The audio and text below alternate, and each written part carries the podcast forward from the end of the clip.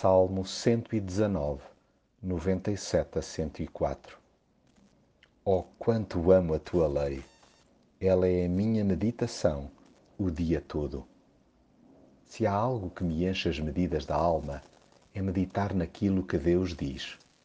Gosto que eu sei lá de começar o dia a refletir na Sua palavra. Tenho-a por companheira, pois aproxima-me do seu coração e torna-me mais rico por dentro. Sim, os conselhos de Deus permitem-me ler as circunstâncias para lá das ameaças com que procurem amedrontar-me.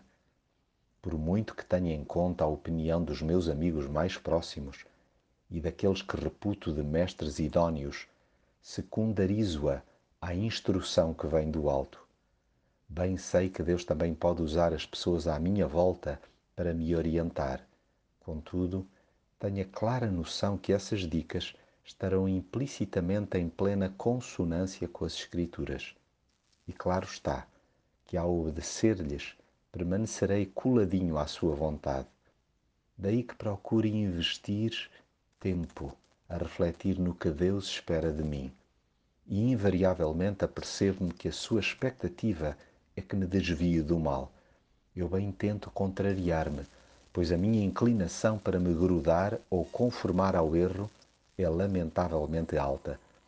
Disciplino-me a preferir obedecer às suas ordens do que a levar por diante os meus apetites desvairados. Sem a sua doce instrução, a minha vida seria um desvario, estilo sem rei nem rock.